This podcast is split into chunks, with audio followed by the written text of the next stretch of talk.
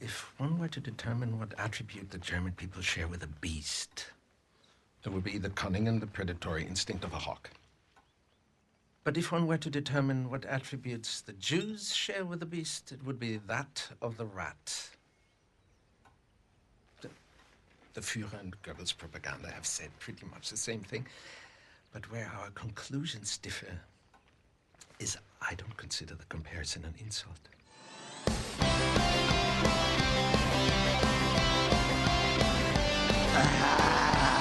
Listen, living, listening to Synchronon.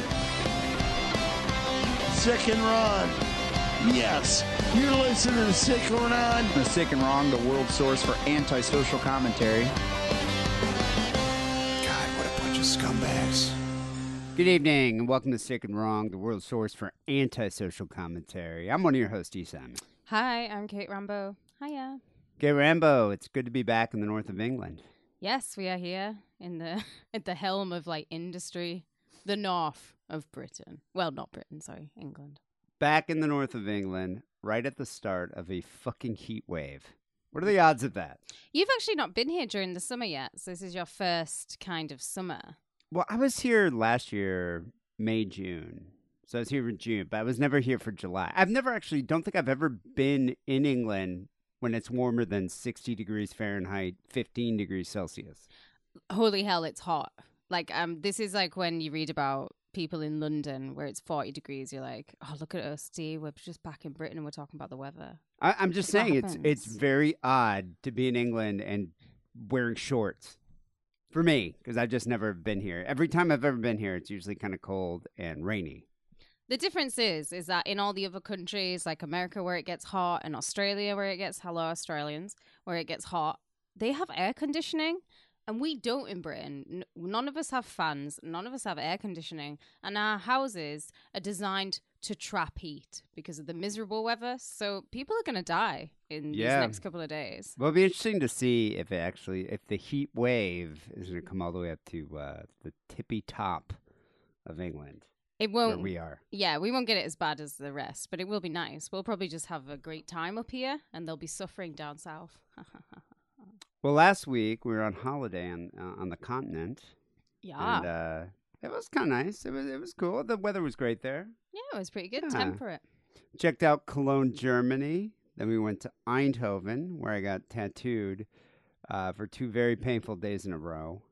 It's, I'm, I'm I'm actually sitting on a chair with like one ass cheek because I, I had to get like the thigh and the lower part of my ass tattooed, and it's still very painful. Um, and after that, we went to Amsterdam, uh, where Kate experienced her first peep show. I did. She was hell bent on getting a peep show, getting to check one out. Um, but if you want to hear more about that, we go into graphic detail on a second show this week. Um, but on the main show, I wanted to talk a little bit about Cologne, uh, Cologne, Germany, which I've never actually been. I've been to Germany before. I've been to Berlin, been to Munich, um, and I th- yeah, and, and like took a train through other other cities. But I'd never actually been to Cologne, which is a pretty cool German city. Yeah, I'd never been either. It seems a bit. I don't know if I will ever go back to Cologne though. I think I've seen it enough of it. I mean, it's it's very touristy. I think if I was a 20 year old Turkish man, I would fucking love Cologne. But I'm not a 20 year old Turkish man. Yeah, I, yeah, I don't know. I, I like that beer they had there, Fru. Fru. Fru. Fru. I, I butchered the pronunciation of that everywhere we went. Um, I, and the Cologne Cathedral was uh, was impressive. It's massive. Oh yeah, it's huge, as we'd say. It was ha- huge. I was reading that uh, the Cologne Cathedral is Germany's most visited landmark, uh, tracking an average of twenty thousand people a day. Are you working for the Germany I'm just saying, right it's now? a lot of. I mean, that's that's what I'm saying. Cologne's a very touristy city It is, yeah. because uh, we saw like there were a ton of tourists around. Most people checking out this big fucking cathedral. Um, I would say my favorite part of the city though was uh, checking out the NS Documentation Center um, in Cologne, which is the uh, the headquarters uh, for the uh, the Gestapo, the Cologne Yeah. Ges- the Cologne division of the Gestapo. Um, you're looking, and it it was impressive because you know when I was in Berlin, I really thought the first time I was like, oh, there's gonna be all this cool Nazi museums to go check out, like maybe Hitler's bunker, and I just in my mind, I just had this idea that we're, I was gonna get to check out these really cool uh, uh, Nazi museums. There really aren't any. Nein. Das Yeah. ist all gone. Kind of It's erase that, uh, that that that that the period of their history. But I gotta say, Cologne. I mean, it's a huge memorial. It is huge. It's really interesting as well. Yeah, it was uh, it was fascinating. You know, it's it's one of the it is the largest regional memorial site um, for uh, Nazi Nazi uh, World War II Nazi uh, history in Germany, and for the victims of the Nazis. Um, you know, it's interesting too. It's housed in the Elde House, LD House, I, I guess E L D E House, um, which is named for the initials of its owners, a Catholic businessman named uh, Leopold Dahmen. Um, apparently, the Nazis were like, "Yeah, we're taking over this building." Well, they did, they they did that, didn't they? Yeah, they, they, you know, one of the, one of their many uh, techniques. Um, great landlords, those Nazis. I don't know if uh, you realize that. Good tenants. Um, they they took this uh, this this building that was like his uh, it was like his jewelry business, and they made it into secret police uh, Gestapo headquarters from uh, December 1935 to March 1945. And uh, yeah, you know, they uh, that it, it housed Cologne's uh, version of the secret police of Germany, the the Cologne division. Um, and so the Gestapo is interesting. They they worked alongside the SS and the SD to protect the Nazi government. And they would use intelligence and espionage to find out people who were opposing the government, and then they would arrest and uh, interrogate them over here at the uh, at at the uh, the the the LD house. Um, and in the final months of the war, uh, several hundred people, most of them foreign forced laborers, were murdered in the courtyard of the building. It, that that was uh, you know particularly heavy, a heavy moment when you're kind of sitting there. And I know it was kind of next to the courtyard. Yeah, it's still big. And then eventually, the uh, the last um, Gestapo agents that were there, they were hung there too. Yeah, and I mean the bodies were piled up in that the actual courtyard itself. So they have this kind of like you can stand in the middle of it and it's sort of mirrored. So you're just kind of the walls are kind of all lined with mirrors. I put lipstick on. it was very handy. but you know it's kind of odd. Even though there are so many people murdered and tortured in that building, um, kind of ironic that that the whole building was pretty much untouched by the ravages of war. Yeah. Like no bombs really fell fell on the uh, the head of the Gestapo uh, um, headquarters there. So uh, the NS Documentation Center is, is a it's kind of a museum of uh, of the political, social, and community life in Cologne during the Nazi era. It was cool too because we get got in there, so there's like I don't know four floors. Was it four? Yeah, it was big. So there's four floors, um, and we didn't do the tour. I don't know. You can get like a little tour with your with Me your and you are so bad at museums because we're like, should we do the tour? And we're just always like, fuck it. Now And we might as well walk around the wrong way as well and we'll just guess about shit. What the fuck are we supposed to do? Walk around with a with a phone up to her ear? Oh my, I think it would have taken hours to do the tour that way. I'm not doing that. We just walked around and looked at all the pictures. yeah, looked at all the pictures. They had pictures of all the uh, Gestapo leaders that actually worked um, in uh, at this Cologne headquarters. We're going to be talking about a few in a second. Yeah. Um, and then they had uh, you know all the documentation on like all the Roma and the Sinti people and the Jews. Um, it, I mean, it was insane how thorough they were, how meticulous the Nazis were. Yeah, well, that's why they've been so well remembered and preserved because they left such a legacy behind. It's what Hitler wanted. He wanted to leave a legacy. The the other thing, um, a lot of uh, communists and uh, and people that were against uh, the, uh, the the Nazi regime were also uh, in prison there. So there's a lot of documentation on them. Um, but I think the highlight of going to check out the LD house is the Gestapo prison in the basement. It, definitely.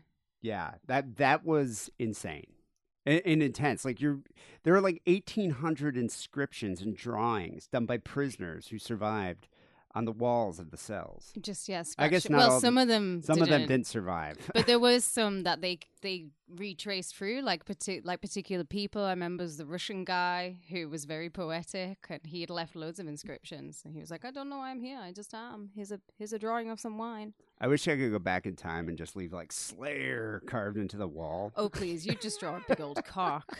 just a cock and balls. yeah, like eat a dick, Nazis. But no, they had like some people. I mean, a lot of these Russian prisoners were like, you know, sending odes of love to their their wives and children. Yeah, and I'll never see you again. yeah, I'll never it for see. me. I mean, it was it was rather dark, um, and kind of depressing. But at the same time, like I was blown away by by the the fact that it's still preserved. Yeah, it was amazing. Uh, the Gestapo Prison Memorial Site is one of the best preserved prisons from the Nazi era. So uh, it's kind of a historical asset of uh, of uh, national and European importance. Um, you know, you could also walk through. You could you could kind of look outside the cells because obviously they didn't want you to to touch the preserved inscriptions. But you could walk into some of the interrogation rooms, and that's something the uh, Gestapo are are uh, most notorious for. Uh, prisoners were held in uh, this facility for weeks without knowing why they were there. They were arrested and tortured for information uh, before being sent to uh, concentration camps. Um, a lot of the Russian and Ukrainian prisoners who were communists um, and anyone who was opposed to the regime were uh, imprisoned there. Um, there was one story, that was another interesting thing about it. They had like stories of a lot of the uh, survivors and the different prisoners. And there was one family uh, who were opposed to the National Socialist movement, and they were all arrested, the entire family, including their 25 year old French maid, a woman by the name of Marinette, who was eight months pregnant at the time. And so the Gestapo took her to a hospital where she was allowed to uh, to give birth to a child. But then they took the child, gave the child away to nuns, and sent her back to prison. She never got to see the child again. I'm surprised they gave the child to nuns and not just to like a Nazi family, so that the child could be raised in a Nazi family. Do you not think they would have done that, considering how much they hated religion too? Yeah, no, it's kind of, it is kind of odd. Yeah. But yeah, you know, it's weird. And so in uh, I guess 1987, French newspaper uh, did a story on her, and her child was able to find out actually what happened to her mom and the origin of where uh, she came from. Wow. She just thought she was born in Cologne. well, she was technically Well, born in Cologne. um, the the Gestapo had limitless power in Germany. Um, they could arrest anyone they wanted. They could question anybody that they wanted. Um, no person under uh, under law during that time had civil rights. Um, so the Gestapo had free reign to do whatever they wanted to to their victims with impunity, and they were sadistic and brutal with their Verschärfte Vernehmung, which is uh, German for their enhanced interrogation techniques. that we're going to get into in just one minute. Um, but first, I want to thank everybody uh, out there for uh, supporting us on the Patreon. You know, every um, every week we release a lot of different new content. You know, we do an entire second show, and uh, not to mention overkill and killer cooking and all this other bonus material that we do. And it takes a lot of you know it it takes a lot to do it. I gotta Yeah. say. Um, and it costs a lot, you know. I mean, we, uh, you know, we, we have to pay for hosting fees and other expenses for the show, um, and the Patreon money helps us pay for that. So it's, you know, we're we're doing this. Normally, we, you know, we had to pay out of pocket, and now we actually have a, a means of income to su- support the show. So we do appreciate you uh, helping us keep it sick and wrong every damn week. And I was gonna say, if even if you can't afford to be on the Patreon, but you want to like do something nice for us, leave reviews. Yeah, that's always helpful too. Yeah, totally helpful. Yeah. Uh, anyway, here's a quick Patreon promo, and then let's chat about the uh, the Gestapo's brutal interrogation methods. Hi guys, Stuart here. I'm just calling in to get this off my chest. All you listeners out there, why are you not signing up for the Patreon? Seriously, these two fine people do the show next to having a regular job, and you don't feel the need to support them. So sign up to the Patreon today. You're not helping a Jew through college, through his midlife crisis. And Kate is packing her shit to live in California. Both of these things are not cheap. They give so much and ask for so little. So do it now and keep the show going. Dee and Kate, you're doing a great job. Love you guys. Stuart out. So, dear, I don't really need to tell you this, but the Gestapo one of the most recognizable enemy forces in history. They're often the feared enemy in movies, TV shows, and novels.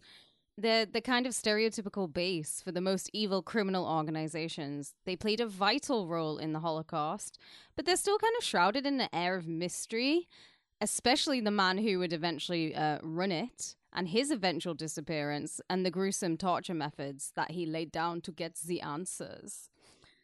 The Gestapo are actually often mislabeled too, and it's a name used for the kind of catch all of all the German governmental militia groups that were there at the time, such as the Kripo and the Order Police, but none of them were as brutal as the Gestapo. Right, I will butcher some German here, but uh, like I don't care, I'm trying. The Geheime Staatspolizei, whatever, was created by Hermann, Hermann Göring. I won't butcher any of the names though. I know all the names. In 1933, he basically took all of the Prussian police forces and he made them into one single unit. But instead of just being like the Prussian straight state agency, the Gestapo became a national one, and it was a sub office of the Sicherheitspolizei, which is the security police. And this was very revolutionary in Germany at the time. It was usually the local police authorities who would govern the land uh, during the Weimar, uh, the Weimar Republic, and this now means that the Gestapo was above the law in many respects. Well, that that's the only way they really could push forth their laws and their anti-Semitic concepts is the Nazis needed a centralized police force, which they never had before. Um, that answered only to their leadership rather than local municipalities. So, and they also needed a police force that had a considerable autonomy in the way they worked. Yeah, that could be left alone to do Yeah. their own shit. The, the Gestapo is basically the love child of two governmental factions. So there's the Reich Security Office and the Nazi Party Intelligence Service, also known the SD.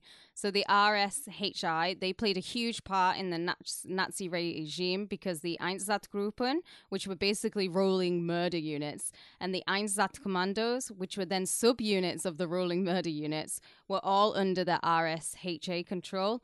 These are all staffed by many feared Gestapo agents, and the Gestapo united like the zeal of the police, but with the like ideological teachings of the Nazis. and not to mention limitless power. So the Gestapo operated as a secret police organization, utilizing surveillance, coercive interrogation to the point of torture and murder many times. and the Gestapo, the, the thing to point out about them, you know, com- as compared to the SS, is the Gestapo did not operate the death camps, but the Gestapo was generally instrumental in identifying and apprehended those who would be sent to the death camps.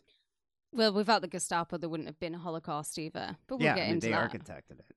So the, the Gestapo obviously enforced Nazi laws. Some of these laws, like broadly defined criticism of the regime as a security threat, as we said before. So, like this is an example: a December 1934 law made it illegal to criticize the Nazi Party or the regime. So, telling a joke about Hitler could be categorized as like a malicious attack against the state or the party. It could then result in a total arrest by the Gestapo, trial before a special court, and you know, you're going to go to a concentration camp for just making your Jimmy Carr joke about Hitler. Oh, there's some justice. But yeah, you're right. Opposition to the Gestapo um, were all those for whom they thought could endanger the Third Reich. So on the list were those who um, you know, respected uh, German Emperor Wilhelm II, even though he hadn't been in power since uh, what 1918. Uh, but the Nazis watched on the, the monarchy, considered the monarchy as an opponent of National Socialism. Um, in addition to, to supporters of the monarchy, uh, they persecuted Jews, Bolsheviks. Marxists, and even anyone who would even deign to ridicule or disparage the Third Reich. Uh, furthermore, the Gestapo dealt with finding spies, betrayal, or sabotage of uh, German governance. So even the Germans were just in constant fear because there are rumors about the tortures and people who disappeared after being taken to the Gestapo headquarters. So the first commander of the Gestapo was uh, Rudolf Diels. He was very handsome, hard partying. He was one of the fen- fence scarred boys. There's a fair few of them at the time. What do you mean fence guard? Oh, from on fencing. From, yeah, uh, fence oh, okay, scars. yeah. It just, I don't know, a scar on a man, especially an evil man, just elevates them. It just makes, makes him him look more evil. That's for sure. So he's a butt boy of Goring, and he was mostly hated by all the other Nazi because you know it was such like a political party inside clique, wasn't it? And he was kind of hated. Himmler and uh, Hitler's actual real favorite, uh, and my favorite too, Reinhard Heydrich, hated Rudolf. Both of Hitler's butt boys felt that Rudolf was too soft for the job. I mean, I get it. He's a pretty boy, right? And so he was ousted. He was replaced with Heydrich in April of 1934 during which time Himmler was becoming Hitler's right hand man, although that might not have actually stayed that way had uh, Reinhard Heydrich uh, lived, because he got assassinated. Hmm. Narrowly avoiding execution, Rudolf married Goring's fat and very unattractive cousin Hildy. It's it's just a fat name, isn't it, Hildy? Hildy. Hildy, before being made. Do you know what? There's somebody out there who's like, my mother was called Hildy And she was probably fat. fat. and he was and he became the admin president of Cologne, and that's where we recently visited the Gestapo HQ and prison that's been preserved there. You, you know, it's interesting. Um, we go into this in the second show too, but there's a special exhibit in the front of the LD house. It was this this uh, Hitler Youth. Um, like I don't know if he was like a like a sergeant in the Hitler Youth or something, but his name was like Theodore Beckers, something like that. Yeah, Um, he just took thousands of photos. He was like an amateur photographer, and he just took thousands of photos of the Hitler Youth and Nazis at the time. But in one of his pictures, it showed Goring showing up in Cologne in this like you know massive his with this splendor. entourage, yeah. Yeah. and just all the people. I mean, thousands of people with their arms, you know, outstretched in a Sieg Heil as he was getting out of his uh, Mercedes Benz. Yeah, it was it was it was insane. Another fun fact about Rudolph: he was also arrested by the Gestapo, but he survived the war. He gave evidence at Nuremberg. He and he died in November in 1957 when his handgun accidentally discharged into his skull when he was hunting. The rumors that he were murdered, of course, are very much unconfirmed. But I reckon Chinny reckon on that he's been murdered. Sure. The basic law of the Gestapo, which was passed in 1936, gave them the right to operate without judicial review. This is why they are so powerful and so ruthless. And like we said before, this is called Schutzhaft. They would make their prisoners sign a document stating that they wished to be imprisoned, presumably out of fear of what the Gestapo could and would do to you. Yeah. You wish to be in prison. Please. I mean, just put me in there. Throw away the law, you know, the, the, the, the key. I don't even care. Just just keep me in there. Uh, but yeah, you're right. The Gestapo, and one of the reasons why they were so fearsome is because they had their own legal system that overcame the powers of ordinary courts of the Third Reich. And there were special laws that were passed to instill them with these powers. So in 1933, there was a, a decree called the Reichstag Fire Decree. Um, it was issued on February 28, 1933. This decree suspended individual rights and legal protections, such as the right to privacy. Yeah. So this made it easier for the uh, Gestapo to investigate, interrogate, and arrest any political opponent or anyone who they deemed to be a political opponent. Um, police could now read private mail. They could secretly listen to telephone calls. Uh, they could search homes without warrants. Um, and a couple years later, in 1936, another law was passed which gave the Gestapo special powers not to seek the consent of the ordinary German court for its verdicts. So now the Gestapo, under its control, had the property freedom and lives of all Germans in their hands. This is like Castle Grayskull. well, I mean, it just shows you, you know, how do you abuse authority? You just make laws for yourself. Exactly. Um, the Gestapo had the authority to investigate cases of treason, espionage, sabotage, and criminal attacks on uh, the Nazi Party and the, the nation state of Germany.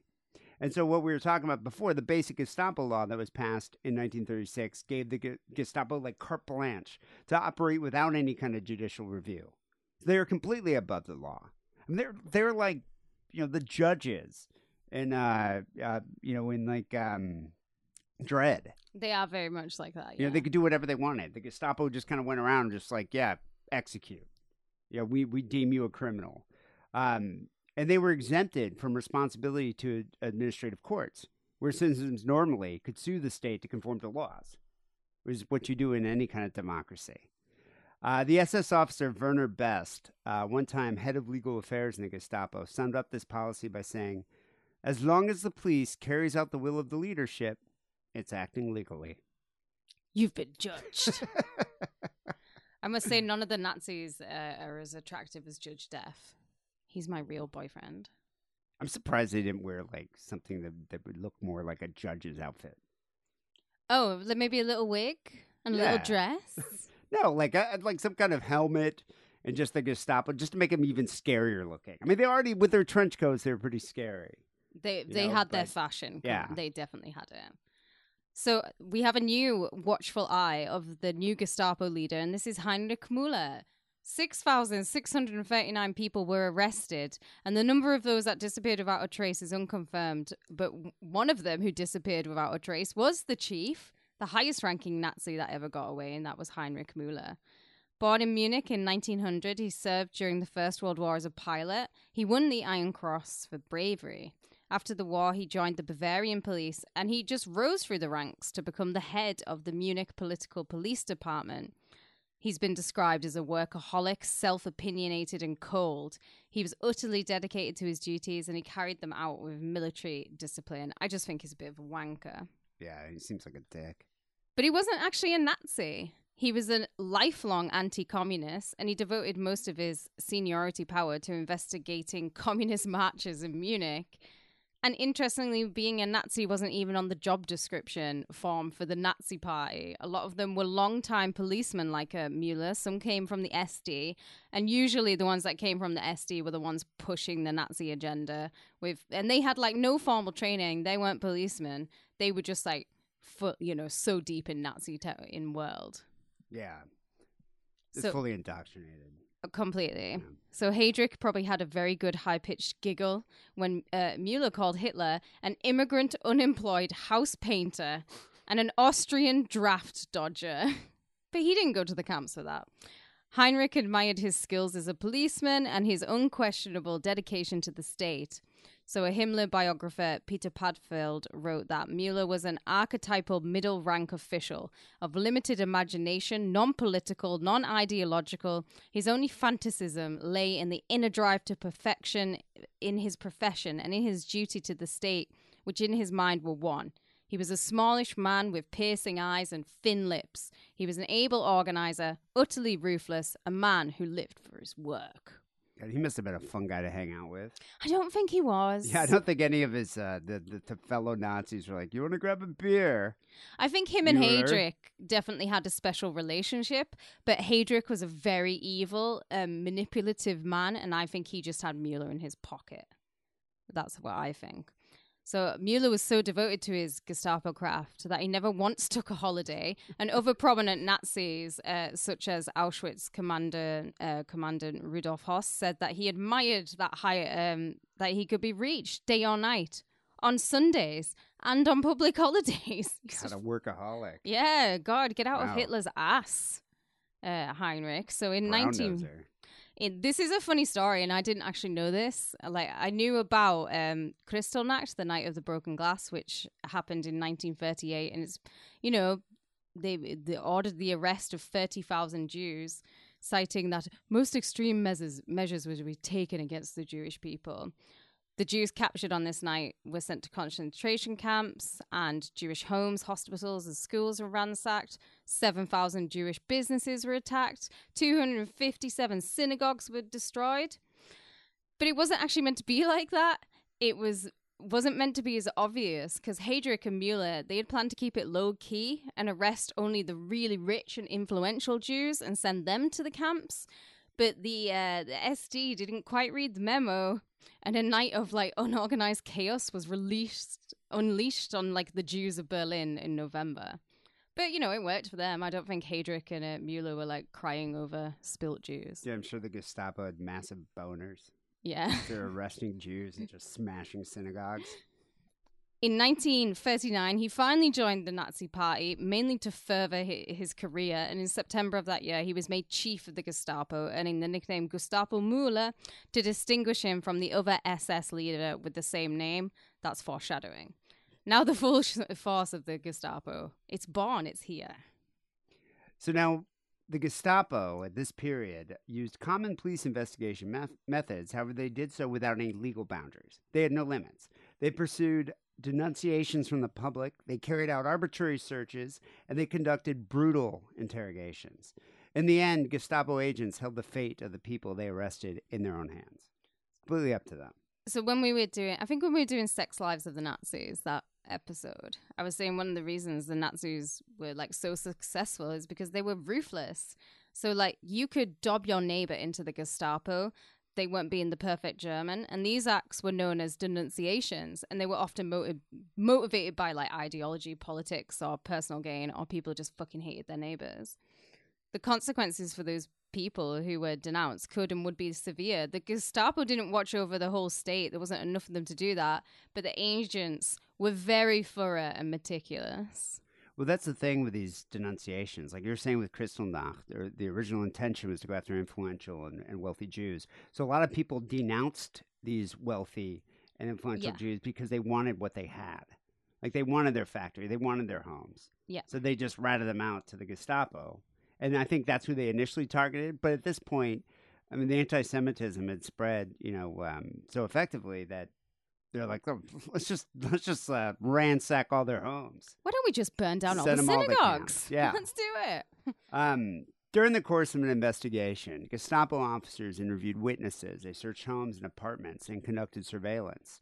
In Nazi Germany, there were like no limits to these activities. They need, need they need any kind of warrants, you know, to listen to someone's uh, telephone conversation. So people feared the Gestapo surveillance, but in reality, as you said before, they, they had limited personnel. So, you know, they only use these methods in specific cases. There's no way they could do widespread surveillance of the entire German public. They just didn't even have enough people. And that's why denunciation was such an effective technique to control the popu- population because everyone was scared shitless that they're going to be finger, you know, pointed by someone else. Yes. So they're, you know, and they thought that once someone identified them or, you know, denounced them to the Gestapo, then they're going to be surveilled, you know, obsessively, every single movement. So the threat of being reported to the Gestapo came from every section of the German populace. So this provided the Gestapo with this overall appearance of total domination. You know, and so the few records that survived the destruction of Gestapo offices show that the Gestapo received thousands of letters or other forms of communication reporting on the actions of individuals. And while the level of denunciation fluctuated throughout the years of Nazi domination, it was a vital technique for the Gestapo until like all the way up to the end of the war. I bet they had so many just like verkackte where it was somebody like, I saw my neighbor decorating her Tannenbaum and she didn't she didn't use the proper Nazi baubles. you must arrest her. You see, I bet you when it was against another German, they probably were like, eh, no, I don't think we need to really care about this. But if it was against a Jew, Yeah. um, you know, they were prob- they were the most affected by these uh, reports. Uh, denunciations against Jews increased dramatically after the Nuremberg laws of 1935, which dehumanized um, any any Jewish member of society. Uh, these laws were designed to prevent Jews from uh, remaining active individuals in German society, as well as to further to dehumanize them in the eyes of, uh, of, of, of Germans. So after these laws were enacted, the Gestapo began to collect information in order to create files on the relationship that Jews had with ordinary Germans. And the destruction of these relationships was vital to getting the population to accept, you know, shipping them all off to a concentration camp to be exterminated. So if your neighbor had dubbed, dubbed you in, you're now under the investigation of the Gestapo in your area. They would enter your home without a warrant, day or night, to find whatever they were looking for. They would often search every apartment in your building block, looking for any evidence that they would need. And if you were to be so unlucky that they would arrest you and interrogate you, torture is inevitable, and death was sometimes a side effect of the torture. They were very modern in their interrogation techniques. They would use intimidation, psychological, and eventually physical torture to find out, you know, the facts. They would overcrowd cells filled with prisoners, and then they would lock some up in complete isolation. I think that's what the Gestapo is most uh, infamous for: is their ruthless ways of interrogating their prisoners. Um, it was common for officers to to beat detainees in custody, um, and they didn't often kill everyone they arrested, but some people did die during interrogations or even in Gestapo custody. Uh, their normal methods of investigation included various forms of blackmail, threats, and extortion to secure a confession. Uh, techniques such as sleep deprivation and various forms of harassment were also used. Um, if all else failed, torture and planted evidence were common Yeah. methods used to resolve cases, especially if the accused were Jewish. Uh, the phrase verschärfte Vernehmung is German for enhanced interrogation. Other translations include intensified interrogation or sharpened interrogation. And this, this phrase, I think, was coined around uh, 1937, but it describes a form of torture that would leave no marks and hence save the embarrassment pre-war Nazi officials were experiencing as, you know their wounded torture victims ended up in court. So you know they they they're like, who tortured who? I don't It know what you're not- talking about. It was not me. You might want to ask other Gestapo guard. Um, a journalist, Andrew Sullivan, who I'm going to talk about a little bit later, um, he wrote for The Atlantic. He actually found the original um, and translated uh, the original memo from Gestapo Chief Mueller He to uh, loved the officers. He about- loved sending memos. Yep, detailing approved methods of examination. So the written instructions for the sharpened interrogations by the Gestapo, uh, as they were applied against, among others, um, uh, men who uh, who uh, were were considered enemies of the National Socialist regime. Uh, these were instructions that came from the, the, the chief of security police and security service, Mueller. So he said, number one, the sharpened interrogation may only be applied if, on the strength of the preliminary interrogation, it has been ascertained that the prisoner can give information about important facts, uh, connections, or plans hostile to the state or the legal system. If they do not want to reveal their knowledge, then they can use sharpened interrogation. Sharpened interrogation may be applied only against communists, Marxists, members of the Bible Researcher sect, which are Jehovah's Witnesses, Oh, right. Yeah. Okay. Saboteurs, terrorists, members of the resistance movement, parachute agents, asocial persons, which refers to homosexuals, Oh, okay. um, and uh, I as was gonna well say, is it LD? gypsies, yeah, uh, Polish or Soviet persons who refuse to work or idlers, and definitely Jews were uh, were in this I'm area. I'm in a few of those categories. Uh, the sharp interrogation may not be applied in order to induce confessions about a prisoner's own criminal acts, nor may this means be applied toward persons who have been temporarily delivered by justice for the purpose of further investigation. Although there are many exceptions to uh, to these rules, uh, the sharpening can consist of the following, according and among other things, according to circumstances. So simplest rations, just bread and water and they could limit the amount that they actually give to people. So some people would just get like a bowl of soup and that's it. Right. Yeah. I mean, they wrote about that. Some of the inscriptions were talking about how terrible the food was there. yeah. Oh, no food. A hard bed, dark cell, deprivation of sleep, exhaustion exercises, um, blows with a stick. In the case of more than 20 blows, a doctor must be present in the room. A Nazi doctor. A Nazi dar- Give doctor. him twenty more. Yeah. Oftentimes they suspended them in uncomfortable positions as well. Oh For yeah. hours. The hanging trees. The hanging, yeah, the hanging uh, technique. Interrogation of the political prisoners in the Gestapo prison. It could last from several hours to days to weeks and months. Long long term detention in the prison was the exception rather than the rule for most prisoners. The Gestapo prison was just a way station on their journey through the prisons and to the concentration camps of the SS state. But the Gestapo agents had the power to determine the prisoner's fate.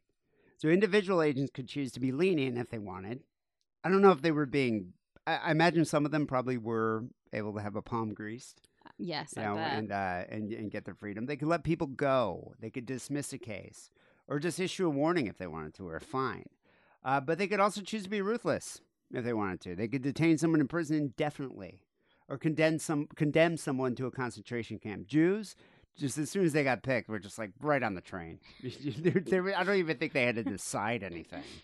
Um, the only monitor, monitoring of these decisions came from within the Gestapo itself. Mueller. You know, he just yeah. pretty much decided, sure, I don't really care. Uh, you can go beat that prisoner. He's Russian anyway. Uh, the war radicalized the role of the uh, Gestapo. So when the agents deployed to German occupied territories, uh, they just were brutal and uh, just and and and beat people with impunity. Uh, you know, uh, uh, anyone who they considered to be an enemy of the state. Um, eyewitnesses said that, uh, and, and survivors said interrogators pulled out fingernails. They They crushed men's testicles in a garlic press to extract information. Would you want the garlic press to have been used so then your balls also smell like garlic? Or would you just want a, would you be like, I want a fresh press? My question is after you crush the testicles, are you still using it to crush garlic? Also would like to know that. And would it be gay to eat the garlic in the sauce that was crushed, that crushed another man's genitals? Yes. It is a little bit gay. It might be.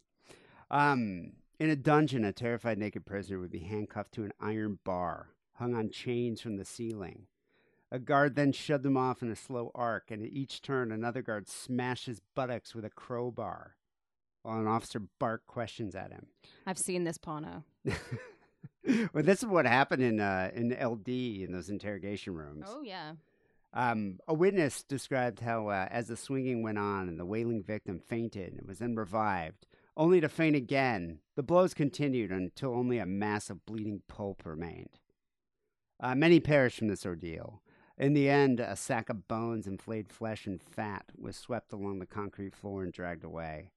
Uh, the swinging went on, and uh, you know, the the wailing victims usually died, and and not to mention women were tortured.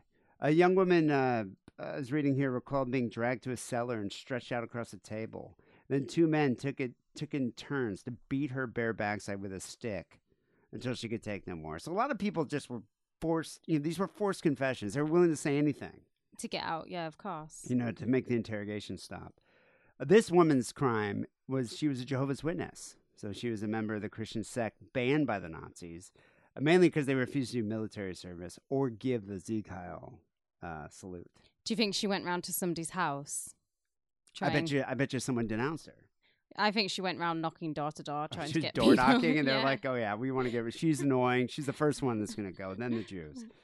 Um, she said uh, she confessed that she had uh, worked illegally against the Hitler government uh, because I preferred to receive a death sentence than to be tortured to death. Uh, Jews, of course, were a principal target. It was the Gestapo that took on the task of rounding them up at gunpoint and delivering them to the railway stations for a one way trip to uh, Auschwitz or another concentration camp. Uh, So Prince Albrechtstrasse, which was the prison located within the within the Gestapo HQ in Berlin, was infamous for the brutal torture methods used within its walls. The intensified interrogation, as torture was called in the Gestapo jargon, was not carried out in the prison cells, but in the offices on the floors above. So the Gestapo headquarters in Berlin, like what is that now? I looked it's up. huge. The building is massive. It's it's like probably two times, three times the size of uh, the LD house. And they were all there as well. They would all Oh, be yeah. going to like do their stints. I know the street is still there, but I didn't like. I should have Googled like image searched it. But Yeah, I'm wondering if it's like if they just kind of like scratched off the swastikas and like, oh, it's an office building. It's huge. Why get rid of it? It's five for bombing. It's just a Volkswagen office, you know, Berlin office. One of the people who is tortured in this prison was uh, George Elser. He was part of the elaborate failed assassination attempt on Hitler and his uh, henchmen in November of 39 in Munich. At 8:45 p.m. on the night of 8th of November, Elser was apprehended by two border guards 25 meters from the Swiss border fence. Like, so fucking close. Poor guy. And he found himself locked up in the Gestapo prison. You know, that assassination attempt is some major egg on the face of the Gestapo. Totally. They're very embarrassed by that. And they had a few fuck ups, but that was probably the worst one. and they they were very close to killing them as well. Oh, yeah. Yeah. His mother, his mother, his sister, his brother-in-law, they were also all arrested and then interrogated in full view of the plotter. In 1950, his former girlfriend uh, Elsa Harlan recollected that his face was so swollen and beaten black and blue. His eyes were bulging out of their sockets, and I was horrified by his appearance. An officer placed himself behind Elser, and to make him talk, he kept striking him on the back or on the back of his head. In the beginning, he suffered five days of torture using whatever methods the Gestapo agents had to hand, and he was locked up until February of 41. So this is a long time. Elser was just a shell of his former self because the Gestapo had tried to squeeze information out of him by feeding him very salty herring and exposing him to him to heat and then depriving him of liquids. I don't mind the salty herring. Yeah, I was about to say, what if he's a fan of salty herring? That that's some next level torture. That's good. You have some rye bread to go with this. yeah, that's good. Guantanamo Bay stuff. When they're like, we're gonna jack up the heat and we're only gonna make you listen to like one song for two hours. In a subsequent discussion, Hitler issued an order to Heydrich. I would like to know what kind of man this Elser is. We must be able to classify him somehow. Report back to me on this. And furthermore, use all means to get this criminal to talk. Have him hypnotized, give him drugs, make use of everything of this nature our scientists have tried. I want to know who the instigators are. I want to know who is behind this. Hitler would have said all of that while shouting and banging on the table. Let's try mackerel this time. See if this is effective. So going back to the Gestapo, you know, the chief of this all, Mueller, despite not being a big believer in the Nazi party, he was loyal like a dog to his Führer, and he believed that the Nazi party would totally win the war. He helped cheer on a victory by redoubling his efforts at driving a wedge between the West and the Soviet allies. I don't think he had to really worry about that because the Cold War is coming, and he sent in extra double agents. This is when it gets really interesting. The last location where Mueller was seen was the Führer bunker one day after Hitler's suicide. From that, and yes, Hitler did kill himself. From that moment on, it's unclear what was happen, what had happened to him. Several eyewitnesses placed him at Hitler's chancellery building that evening, while they were talking about his refusal to leave with the breakout group that night. We talked about Martin Bormann was there, and he died shortly afterwards. Hans Baur, Hitler's pilot and an old friend of Mueller's, recounts Mueller as saying, we know the Russian methods exactly. I haven't the faintest intention of being taken prisoner by the Russians. He's not into it. Hmm. Another claimed that he refused to leave with the rest of Hitler's entourage, and he was overheard saying, That regime has fallen, and I fall also. He was last seen in the company of his radio specialist, Christian A. Scholz, and while the bodies of others that remained that night have been recovered and identified, no one in the final group has witnessed the death of Mueller or Scholz. That is interesting. There were rumors that he had gone into hiding in uh, Altersee in Austria using the alias Lieutenant Schmidt, and that sub- subsequently he'd been imprisoned in various American detention camps. Probably he worked for an American Secret Service. He might have worked for the CIA. The Allies would find one Heinrich Müllers in occupied Germany and Austria, but not the right one. Heinrich Müller is a very common German name at the time. Probably not now. By the end of 1945, American and British occupation forces had gathered information on numerous Heinrich Müllers, all of whom had different birth dates, physical characteristics, and job histories. I wonder if did they have like uh, I don't know? Did you get extra points when you got like a leader? Oh, when you're a the- war hunter, Yeah, but I'm just hunter. saying, like the the occupation forces, where they're like, hey, if you guys catch like, you know, Heinrich Mueller, you guys are gonna get like, you know, fifty cases of Heineken or something. Oh man, if I was a lieutenant and I was sending my squad out to go and find these guys, I would do it like that. yeah. Totally to motivate like I'm gonna take you guys straight to a brothel. If you catch Eichmann, you you can pick you can pick five girls. All for you. Yeah. In 1947, British and American forces twice searched the home of his mistress, Anna Schmidt, for clues, but they found nothing suggesting that he was even still alive. With the onset of the Cold War and the shift of resources to the Soviet target, the assumption took hold in U.S. intelligence that Gestapo Mueller was dead. Well, that's the interesting thing. It seemed like Mueller vanished into thin air, but a lot of Gestapo officers just vanished. So, at the Nuremberg war crime trials, the Gestapo was branded a criminal organization responsible for crimes against humanity. But there was never like a collective Gestapo trial. They never held a Gestapo trial. Because they couldn't get them. Well, some individuals were brought to trial. Trial since we met Dr. Werner Best, who we mentioned before, he was the head of the Gestapo administration. Uh, he argued that he and his staff were just hardworking policemen, simply following orders. Uh, he was sentenced to death for war crimes, but this was later reduced to 12 years in jail on appeal, and he was eventually released in 1951. Only served like about four years. Oh, wow. Yeah. Uh, but this is the standard Gestapo defense. We're just obeying orders. Yeah, we rounded people up. But what happened to them after, you know, they got on those trains? That wasn't our fault. Yeah, our job's done. Yeah.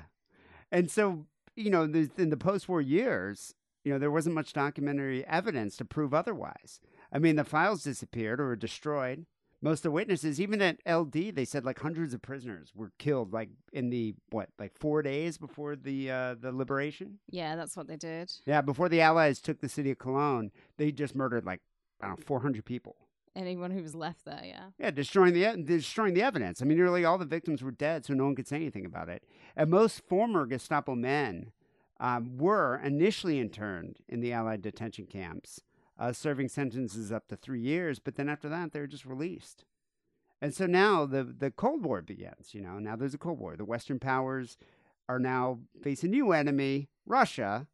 You know, and so they want any information about European communists. And the Gestapo obviously have been investigating communists for I don't know years now, and they kept extensive files on uh, you know uh, communist individuals and members of communist parties, and so now that material is considered quite valuable. So in return for providing information to the uh, CIA and other intelligence agencies, a lot of these Gestapo officers were quote unquote assisted in traveling to South America and beginning a life with a new identity. Don't worry, Mengele's there. Yeah. You can hang out with him, with your bros. This is Mr. William Smith. You know, it's like it, so. th- You think about it. This is something that easily could have happened with Mueller. yes. You know, American intelligence officers operated what were known at the time as rat lines, a system of moving former Nazis to South America. And a famous example of a Nazi who escaped with American help was Klaus Barbie. The who butcher. I don't think we've ever actually covered him on the show. We definitely need to cover him. I his hotel is still there. I've the Butcher always of Lyon. yeah, I've always Yeah. wanted to go to his hotel. He had been the Gestapo chief in Lyons, France. Um, it's an interesting story. They did Nazi hunters eventually, or actually France had him extradited, Nice. but years later, he and he did die in a French prison, um, which is good. But that's, I mean, that's more justice than most of these guys got. And you know, a lot of these Gestapo officers went through the so-called denazification legal process, and they had themselves declared exonerated, so they were blameless or forgiven for the horrible things that they had done. Um, a lot of them got uh, got character references from people willing to describe them as humane, professional, and nonviolent people. Yeah. You know, it didn't always work. Otto Durr, uh, who was a uh, high-ranking Gestapo officer, he presented himself as a man of irreproachable conduct, charming and professional, as his character witnesses suggested. I'm sure it's just his family members and friends or other people were scared of him. But then some of his victims came forward, including the, a Jehovah's Witness that he had beaten almost to death. Uh, Durr was jailed for two and a half years. Oh wow, such justice. But as time passed, I mean, life became even easier for these ex Gestapo men. Um, you know, now Europe was split between Western and Soviet zones. So Berlin, for example, you had you know East Berlin and West Berlin. Um, that a lot, uh, uh, you know, after this, it was like the cooling, you know, the, the desire to seek out Nazis in West Germany and punish them kind of lessened in significance compared to exposing communists. Um, although I would say it was, it was pretty hard for ex Gestapo on the other side of the Iron Curtain because Russians didn't like anyone who was a member of the former Nazi Party. Yeah, and plus you can't get things like Coca Cola on that side. Well, in East Germany, anyone tainted by a Nazi Party association was immediately removed from employment. So I think it was easier to get employment on the West West German side, which is interesting because a lot of people say that uh, the Gestapo just became the Stasi. yeah. You know, they're in East Germany, became the Stasi. Well, that, that's not how it really worked. Um, it wasn't staffed by former Gestapo officers because mo- anyone who was associated with the Nazis weren't going to be employed by the state. Um, and now the East Germans frequently published damning allegations of the uh, of, on West Germany, which was they claimed was tainted by Nazism, and they named and shamed 1,800 former leading Nazis who uh, um, and 297 of them were former Gestapo officers who had become senior police officials in the western side of Germany. Just like if you've been a member of the Gestapo, just like lay to rest your fucking policing career. Yeah, just go get another job, dude. Just Lay go and work in a, banker. supermarket. Yeah, just stop it. um, as the 1950s approached, an immunity law introduced a blanket amnesty for all Nazi crimes, for which the punishment would have been reduced to six months imprisonment or less. It's nothing. Yeah. Another law was passed that gave those who had lost their jobs since the war because they'd been Nazis the right to apply for professional rehabilitation to get their jobs back. So Gestapo officers um, were supposed to be excluded, but if they could prove that they joined the police force before 1933, they could still apply for rehab. So, like half of former Gestapo officers were then redeployed to civil, civil service posts. And a lot of them, you know, a lot of them actually, that's the other thing with Gestapo, they weren't just thugs. No, they were very intelligent A men. lot of them were, you know, university educated.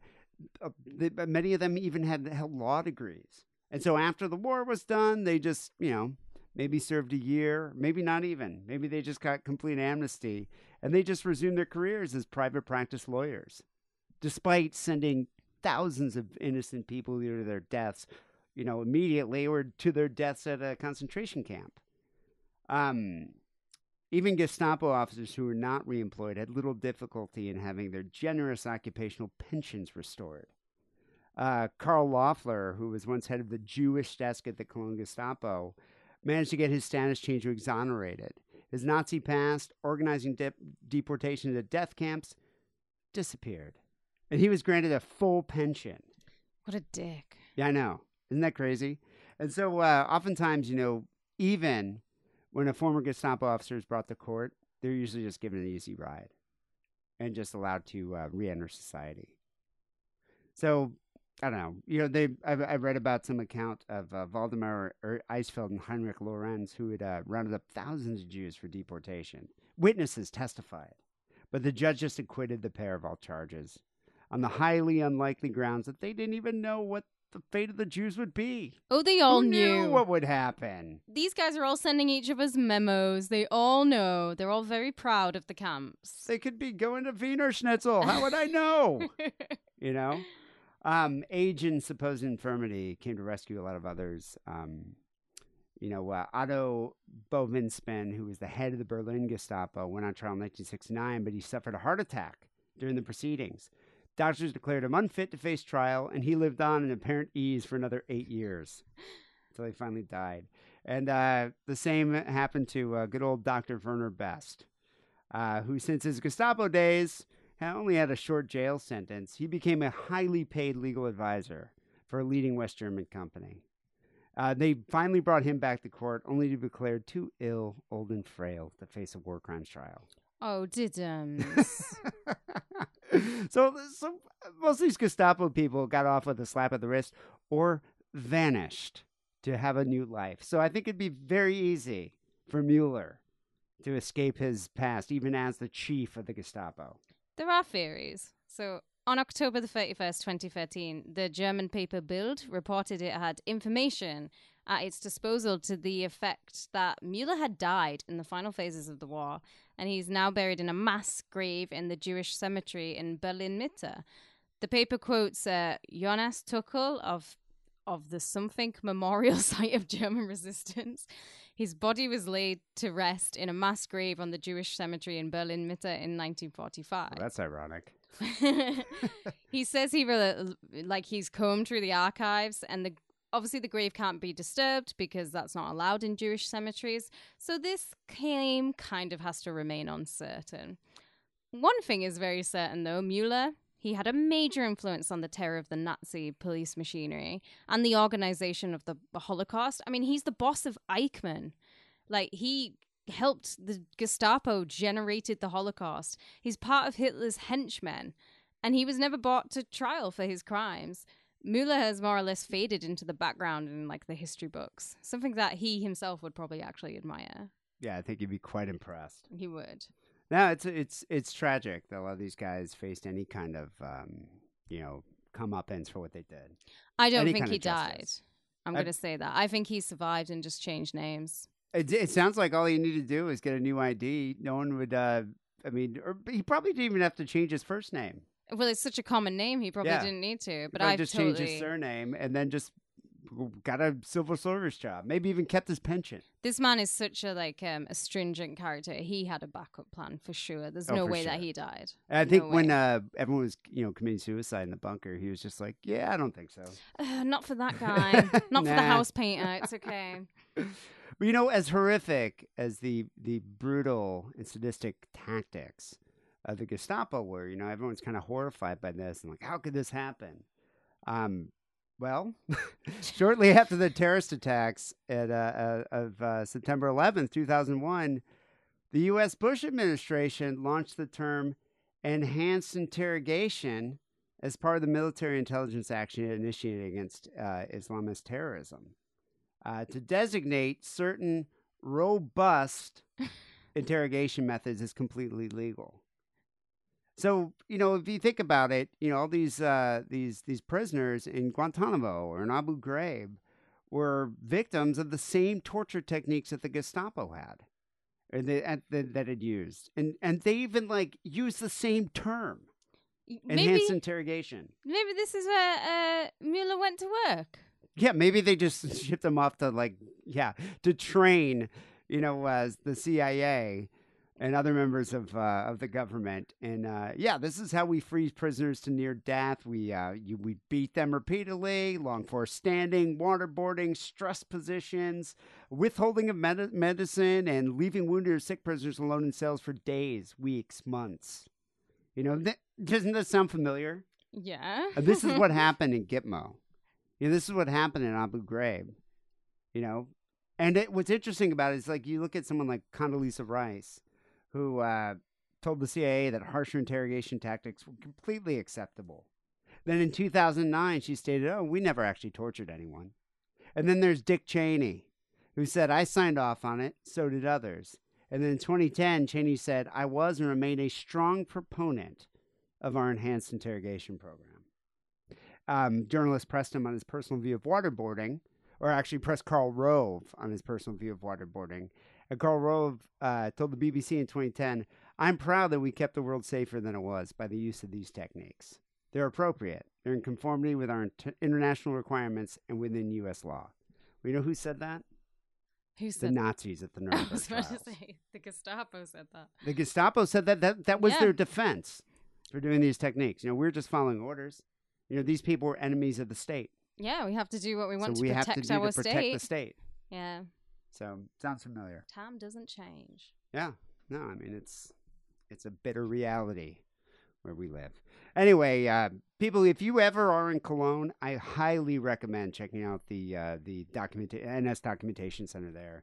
I was blown away by it. Yeah, it was brilliant. Yeah, I, I mean, I've I've been to Germany a couple times. Never had I seen a memorial like that Yeah, I don't think I have really. that documented the that actual period of history like so vividly. And how the building was used. It Yeah. was yeah. Ah, very impressive. Um, some of our sources that we uh, that we use for this intro here, really cool book. Um, highly recommend the Gestapo: The Myth and Reality of Hitler's Secret Police by Frank McDonough. Um, also, uh, check out Andrew Sullivan, Sullivan's articles about the Gestapo in the Atlantic. Um, I think he has. You could just search his website. It, just a number of uh, articles, it, basically comparing Gestapo torture techniques and interrogation methods to the to uh, the U.S.'s um, you know, under the Bush administration. Same techniques. And finally, you you uh, uh, went to the Traces of War website. Yeah, that's a really good website. It just basically lists every Nazi, every card carrying Nazi, and you can just like read through their bios. But it's really well researched. I really liked it. I think the the best depiction of a Gestapo officer I've ever seen in a movie is probably Christoph Waltz. in Inglorious Bastard. Everyone loves him. Yeah. Uh, He was great. He was great in that. But I mean, just the the fear that the people felt when he'd walk in the room. Of course, because Yeah. that's what they did. That was good. Anyway, people, it's episode 852 here, Sick and Wrong. We got some phone calls coming up next. You can call the Sick and Wrong hotline at 323 522 4032. But first, here's a quick message from Adam and Eve. Hey kids, do you like sex toys? Yeah! Then go to adamandeve.com and make a purchase using coupon code DIDDLE. You'll get 50% off your first item, three free adult DVDs, free shipping, and a gift so sensual I can't even mention it on this podcast about murder and bukkake. Support Sick and Wrong by supporting our sponsor, adamandeve.com, and making a purchase with coupon code DIDDLE. That's DIDDLE, D I D D L E, like your uncle used to do to you.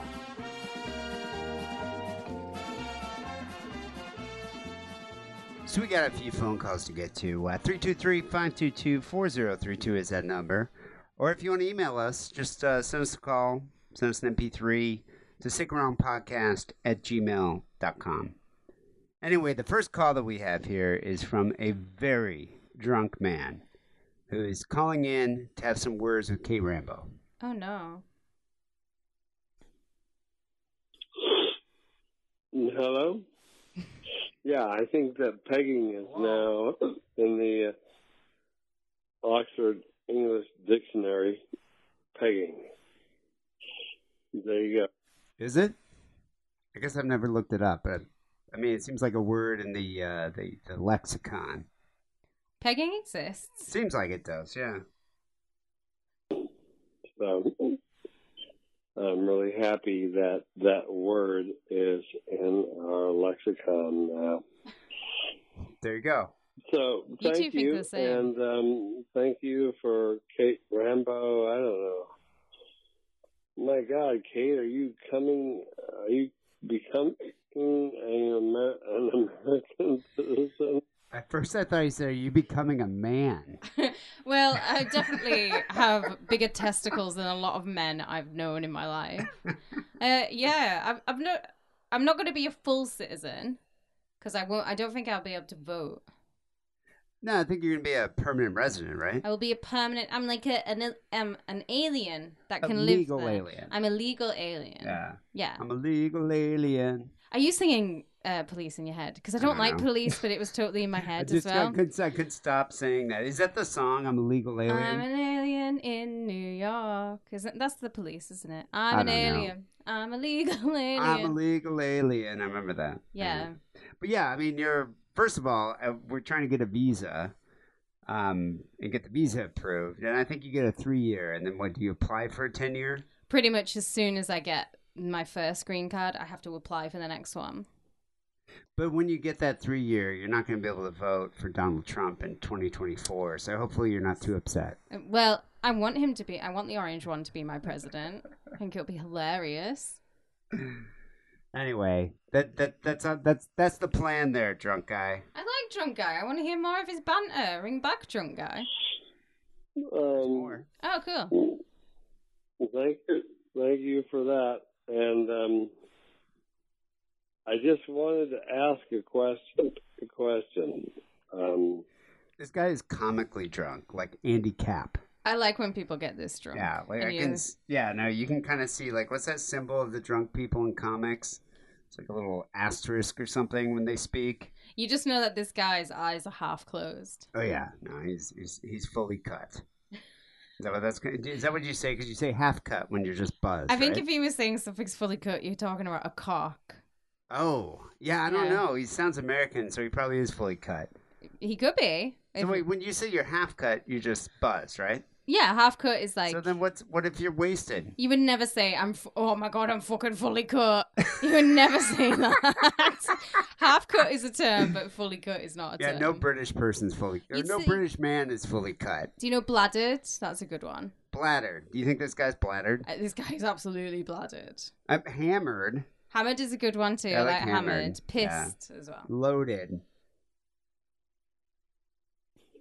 about my dog and my anus, and that my dog, I just uh, like I watch porn, and I know I know that you watch porn, and so I just um, I don't watch that type of porn. Where's he going with this? his if dog lick and his anus ass, is already I a bad. Really, really like turns me on, and I was like, "No- nobody else is gonna lick my ass, so um, that's just pretty cool. My dog will do that. so love you guys. Uh, stay strong. Keep it safe. Keep it wrong. Well, there you go. Thank you, uh, drunk guy who likes to get his ass licked by his dog. I wonder what his dog called. Right, what type of dog do you think he's got?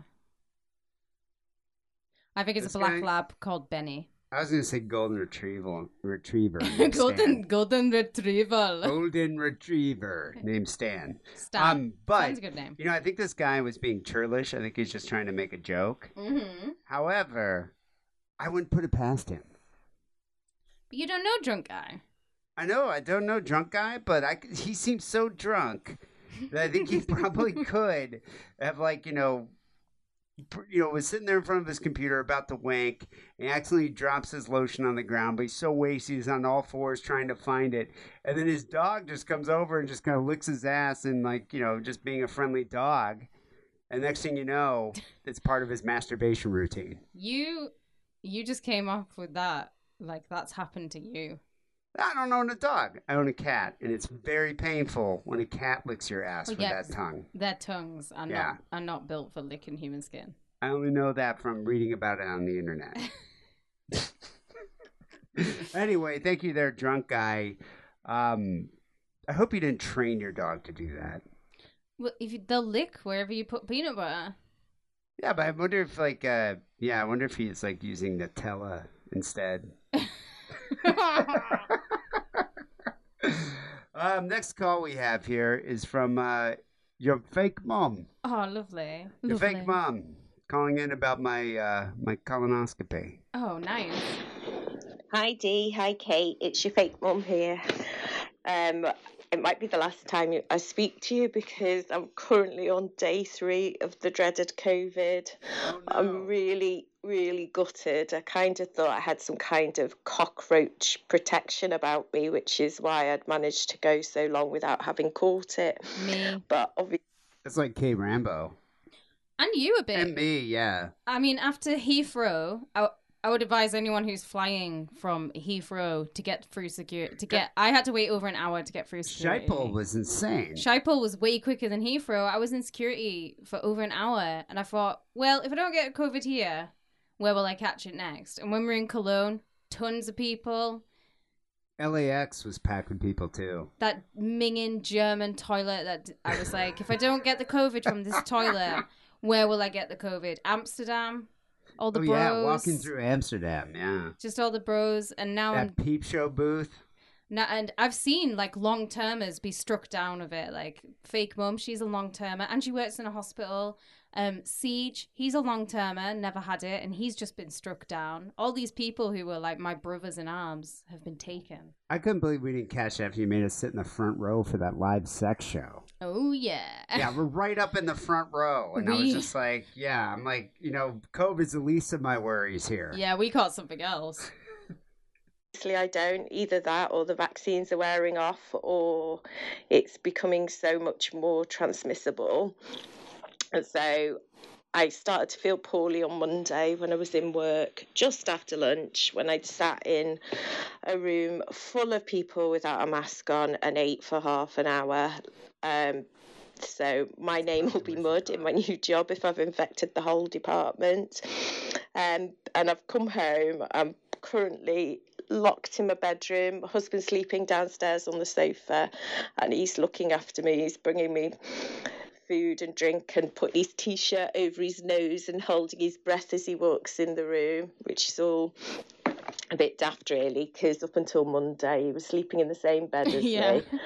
Uh, Yeah, well, has he caught it already? Because maybe he's got the antibodies. Maybe who knows? I mean, it, wait, when it's your time, man, it's your time. You, you know, I never had to experience this because I live alone, but um, I, I've heard from people I work with that, like, when a family member gets it, they just get quarantined.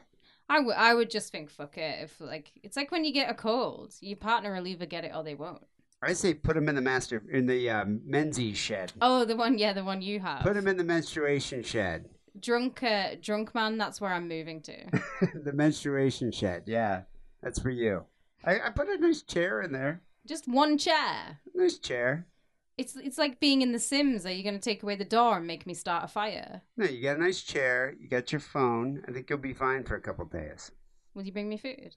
Sure. Blueberry. I'll have it Pop-Tarts. delivered. Nice.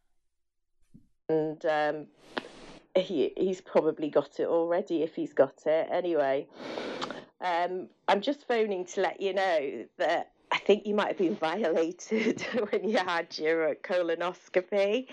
I was, and uh, I didn't appreciate it. That's the entire point of a colonoscopy Yeah, is to no, I was definitely, I was deeply violated.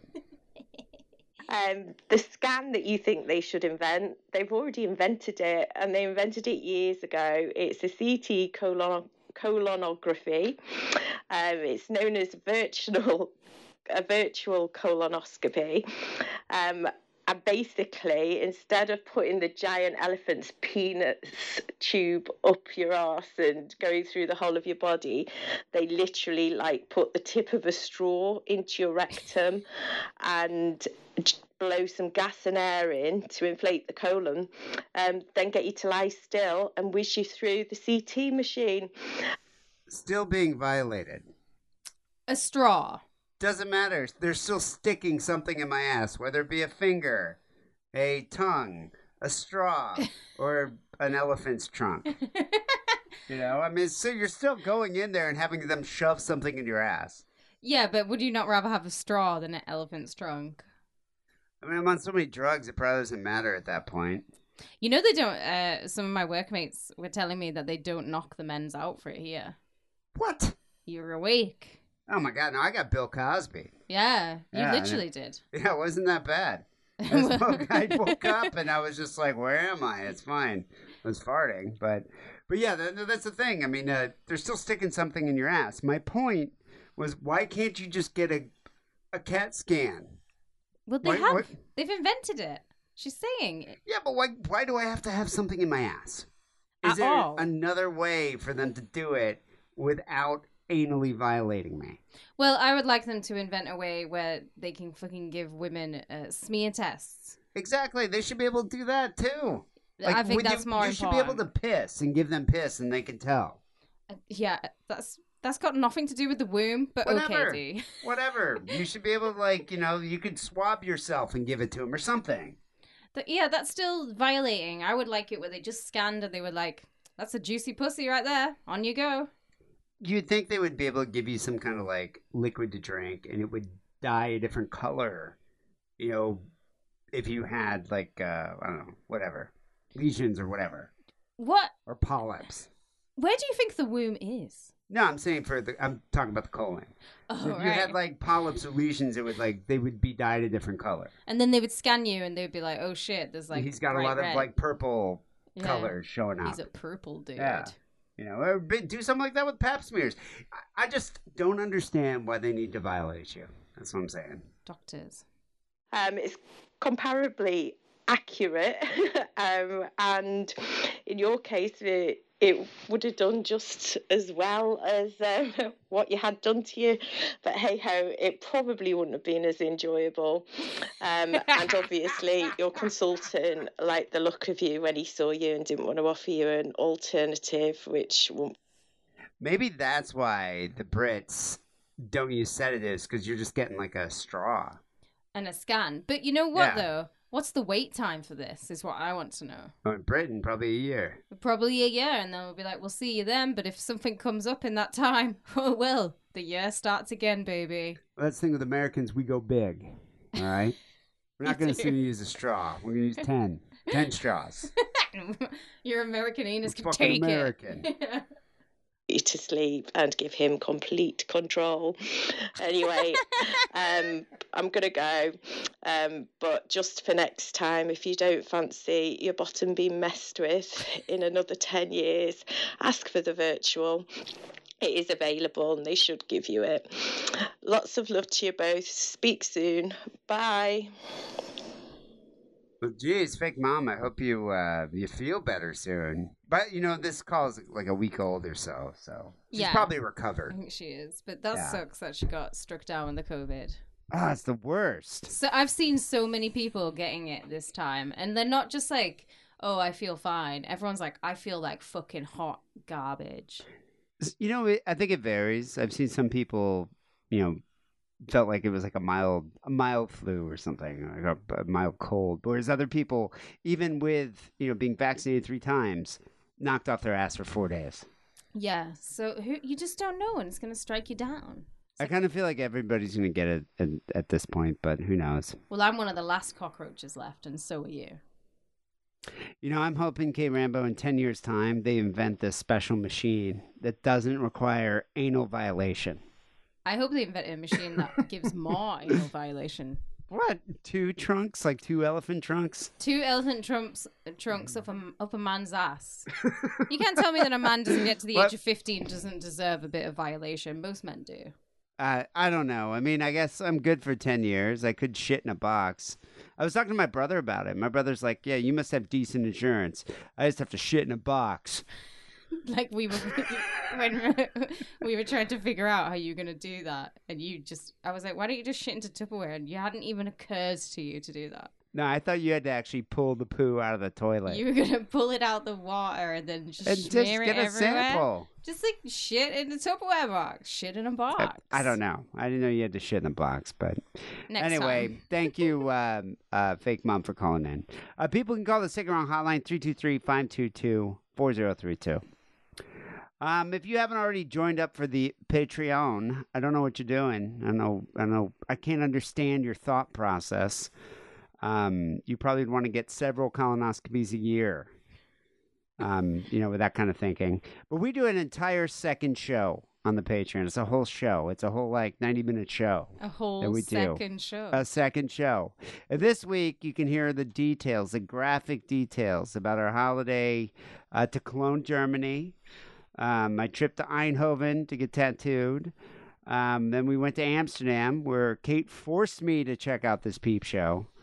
Um, Kate was following all the pervs around the red light district. i did enjoy the pervs Yeah, you're, we were following them everywhere yeah to try to see. You wanted to like listen in to the techniques that they use. I was intrigued as to because I will say that all all of the the prostitutes just looked like they were from the north of England. Yeah, I wanted to know how much they were ones. charging. I know I, we never actually got to hear a price. We should ask. I was desperate to hear a price. we should have asked. Yeah. Um, you know the other weird thing too? That whole area is the alcohol-free zone.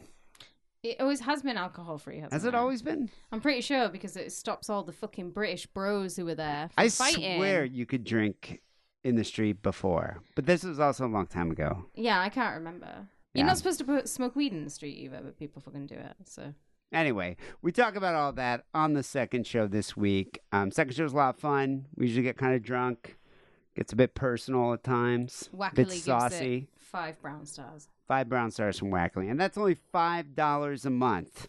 And for a few dollars more, you can get Sick and Wrong Overkill. You can also get access to the Sick and Wrong archives. I uh, digitized the first 10 years, put them on SoundCloud playlists. So it's really easy to listen to now, very accessible. So um, if you sign up for the Patreon, you get access to all of that, not to mention a lot of content. Patreon.com slash sick and wrong. Sign up today. Keep the show going. We do appreciate the support. Um, also, if you feel like getting some sick and wrong merch, you can go to the TeePublic store. I'm not sure if they have a sale going on. They, They probably do. Um, we have a lot of new designs up there. So go check it out. Sickandwrongpodcast.com slash shop. Click on the picture of the Pope. And finally, here, and Song of the Week. I want to get something topical, something that involved the Gestapo. And uh, the first song I came across uh, was a band called The Blood, who are an, an English London based punk rock band formed in like 1982, early 80s. Love the names of the guys in the band Cardinal Jesus Hate and JJ Bedsore. Both awesome Yeah. names.